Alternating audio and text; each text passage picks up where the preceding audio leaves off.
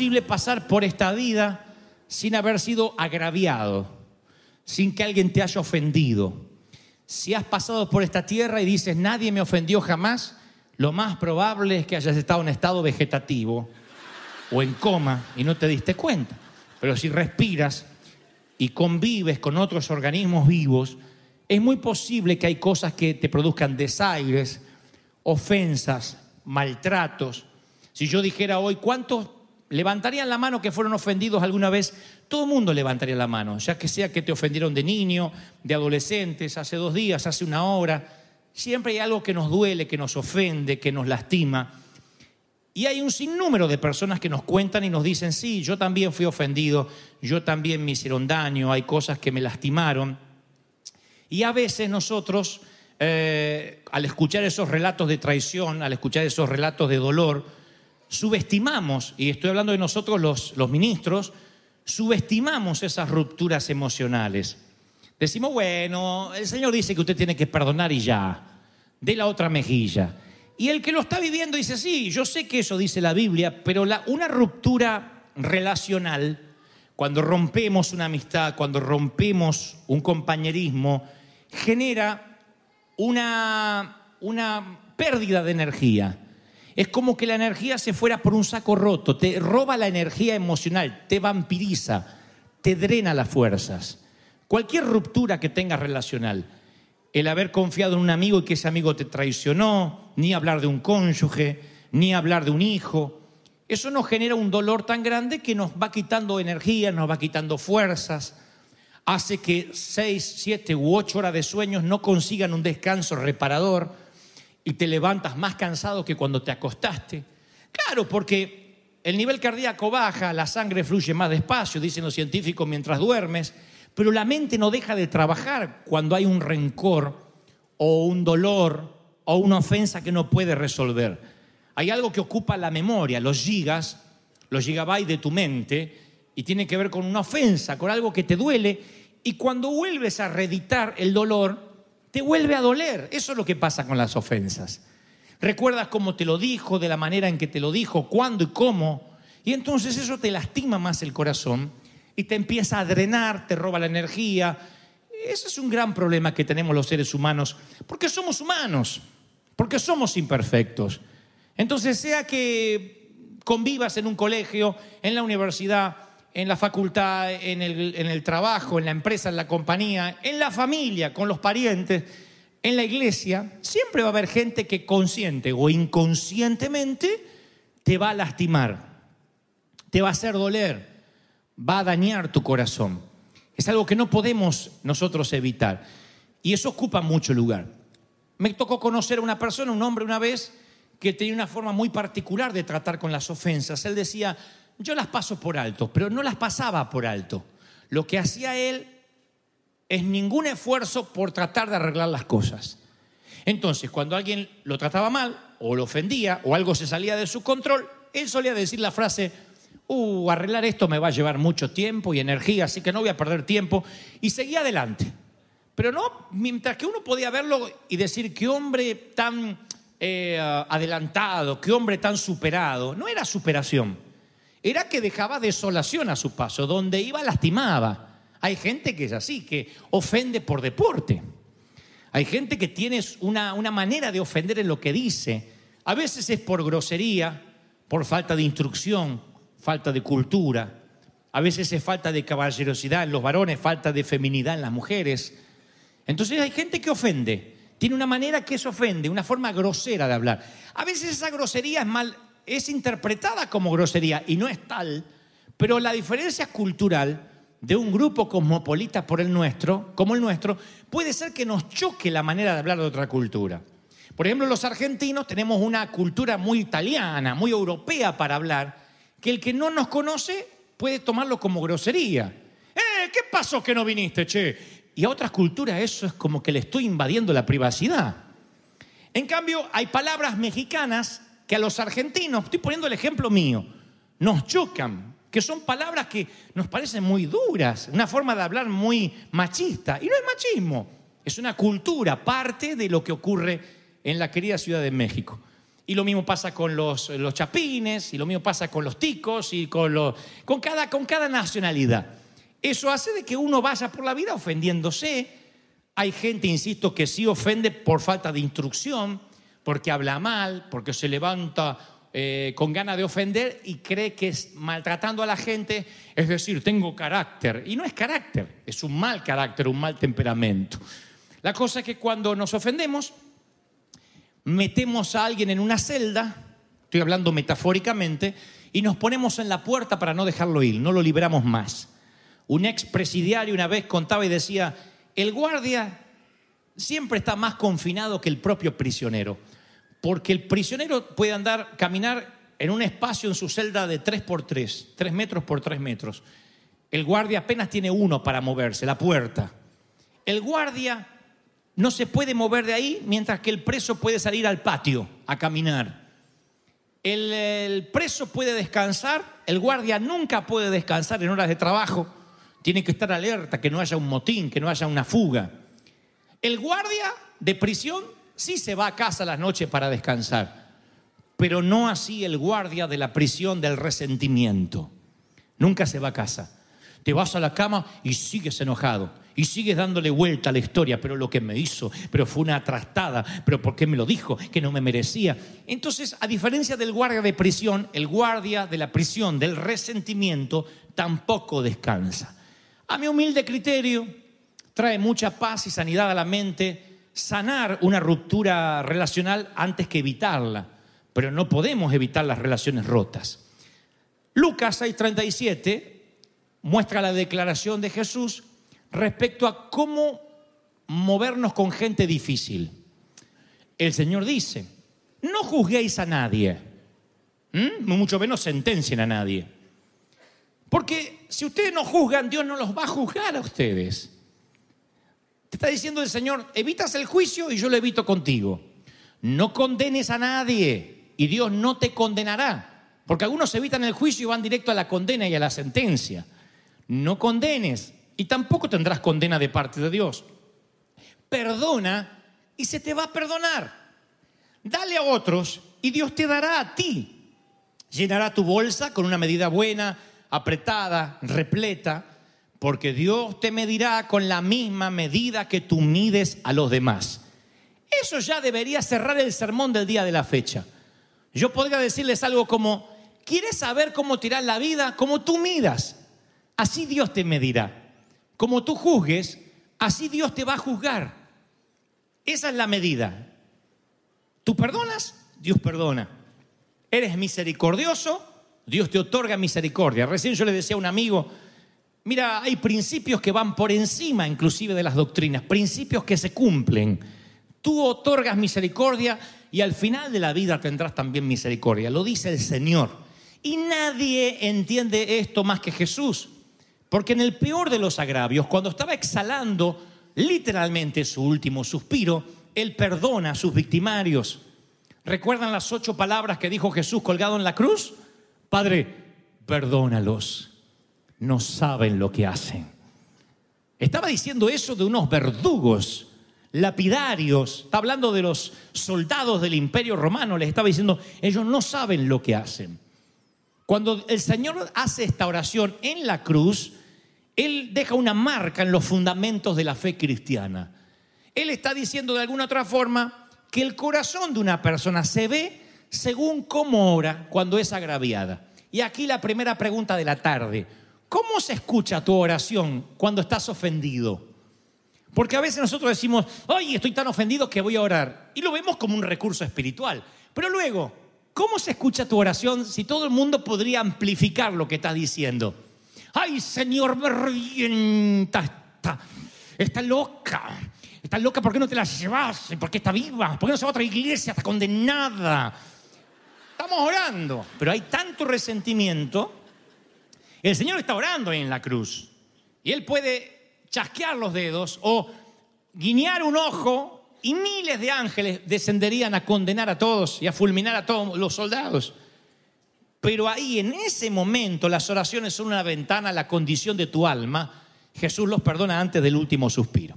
Y esto es lo que voy a transmitirles ahora. Présteme atención porque es bien práctico lo que Dios me dijo que te dijeras. Cuando hablamos de ofensas, yo puedo cometer el error que han cometido conmigo cuando yo estaba sentado en, un, un asiento y un pastor predicaba acerca del perdón. Podemos meter todas las ofensas en una misma bolsa y decir, si te ofendieron, perdona, se terminó el mensaje. Y tú dices, no, yo necesito un tratamiento, lo que me pasó es grave. Y como pastores tenemos que entender que las ofensas, a mi humilde criterio, se dividen por lo menos en tres categorías.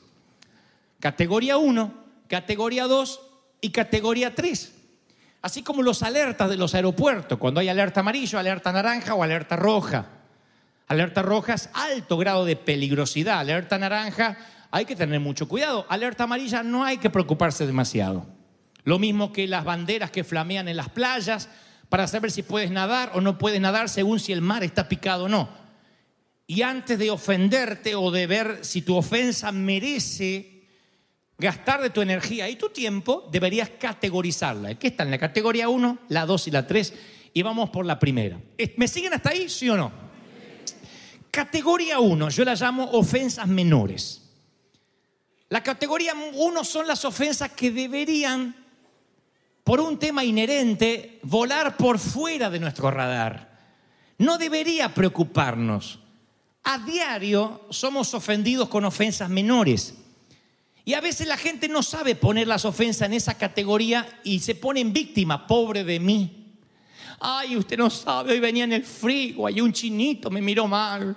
Y después, cuando vi a la gasolinera, la mujer que estaba ahí, yo no hablo mucho inglés y me quería expresar y me subestimó. Hay gente que se levanta a la mañana susceptible, con un cartel acá que dice, oféndanme, estoy libre. Y todo lo que va por la vida, eh, todas las relaciones con la gente que se encuentra, con quien habla, todo el mundo lo ofende.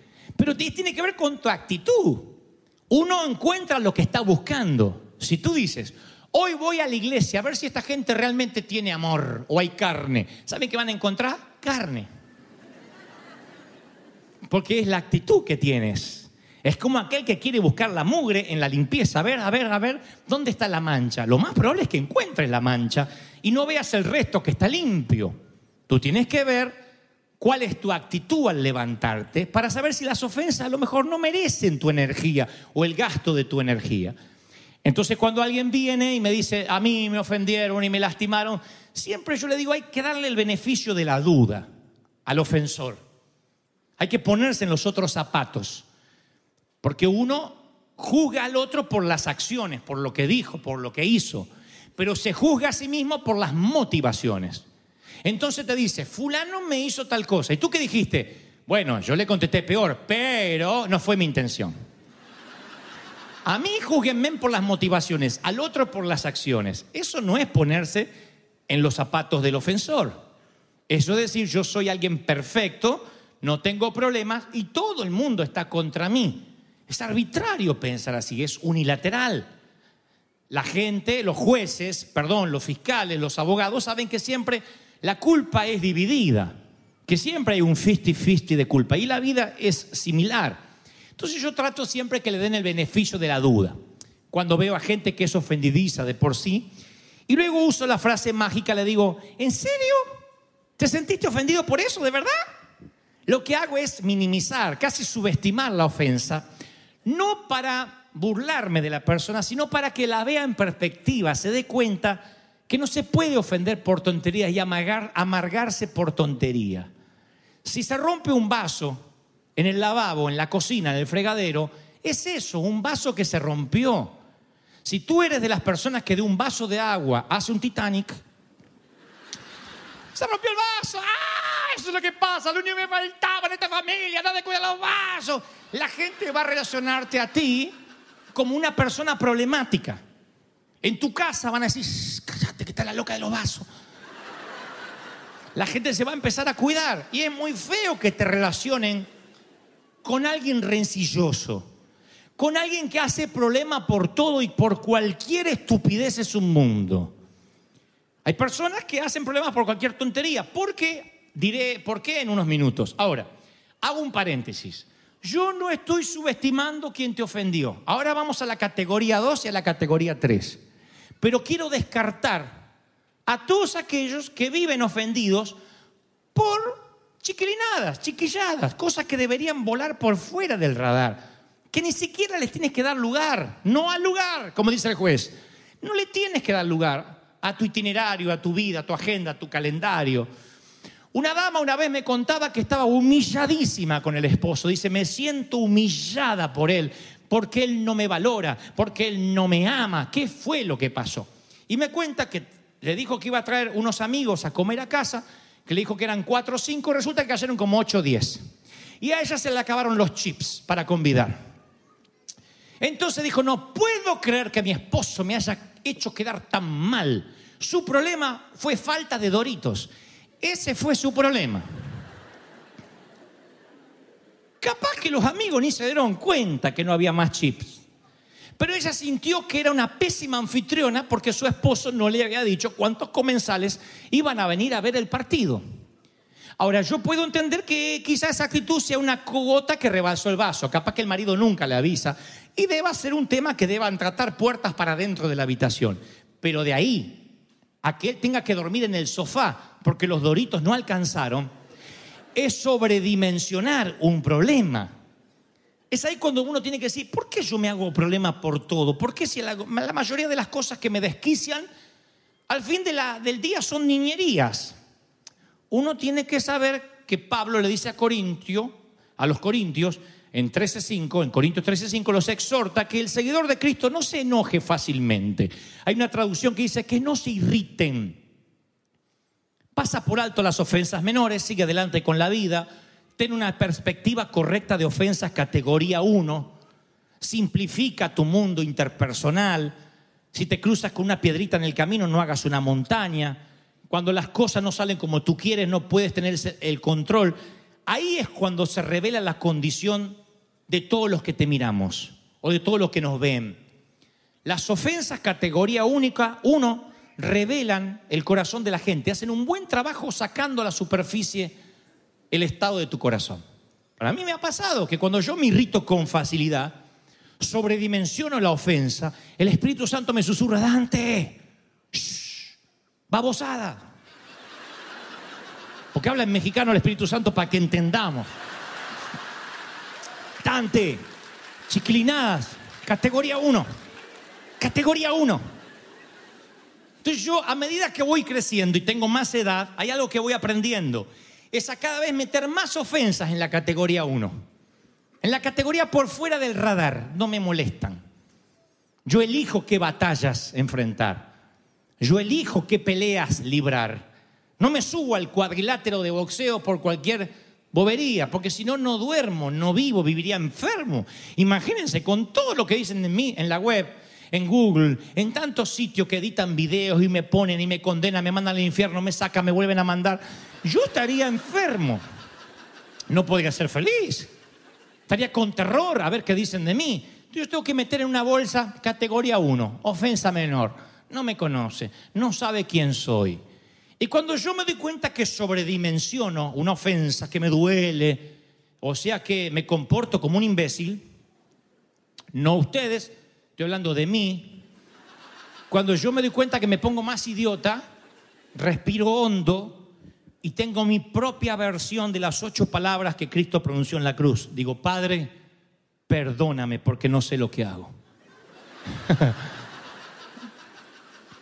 tengo una familia maravillosa, tengo salud, tengo dinero, Dios me permite tener un futuro y de verdad me enfado porque una hermanita habló mal de mí. De verdad me voy a. ¿En serio? ¿Really? ¿De verdad? ¿Me voy a preocupar por eso? ¡Ey! Me miro al espejo y digo, ¡ey! Con esta cara así. ¡Ey! ¡Ey!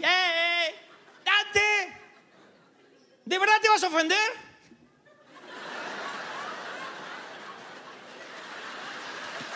Y cuando haces eso,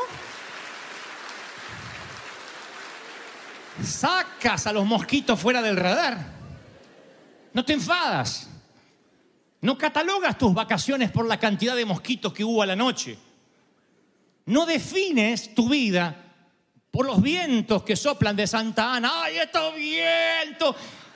En América Latina, ojalá hubiésemos tenido viento como único problema. Pero acá de pronto cualquier cosita nos saca de onda. ¿Por qué hay cosas que nos sacan de onda? ¿Por qué un pequeño, una, un pe- una pequeña ofensa provoca una respuesta tan desproporcionada en ti? Y ahí es cuando yo descubro razones que me cuesta admitir. Mi ego fue herido, eh, mis defectos quedaron expuestos a la luz y no me gusta. Creía que tenía una vida sin derecho a problemas, o sea, o con derecho a no tener problemas, mejor dicho, que si yo tengo un problema la vida es injusta, no tengo que tener gente que me odie. Y cuando es el caso, yo cambio el enfoque del ofensor hacia mí mismo e investigo qué área de mi vida requiere más trabajo. Porque si yo me ofrendo fácilmente es el claro indicador que estoy agotado espiritual y emocionalmente, que mi tanque está vacío. No te estoy hablando porque a lo mejor te pasa, te hablo porque me pasó. Cuando yo me voy agotando emocionalmente y trabajo y trabajo y trabajo y no tengo tiempo para recargar mis baterías, ando con batería baja en la vida. Entonces, así como le pasa a un celular que empieza a andar más lento porque tiene poquitas rayitas de batería, para que se entienda claro, tiene poquita, poquita carga, lo mismo te pasa en la vida. Cualquier cosita te va a caer mal porque tu tanque está vacío, estás agotado emocionalmente y cualquier cosa es una bomba de Nagasaki Hiroshima. Cualquier cosa. Entonces, a lo mejor estás trabajando en casa, estás haciendo lo de siempre, corre de acá para allá. Tu hijo siempre tuvo esa cara de flojo. Siempre caminó por la casa arrastrando los pies así. Pero hay un día que los ve literalmente como una babosa. ¿Lo ves así?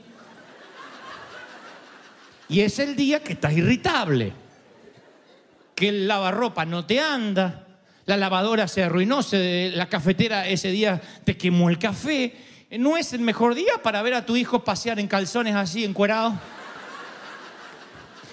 Dice, Señor, si te lo mando, ¿es asesinato si te lo mando para que sea una adoradora allá? Y tú dices, ¿y por qué me irrita tanto? ¿Puede haber algo peor? Y sale tu marido encuerado atrás.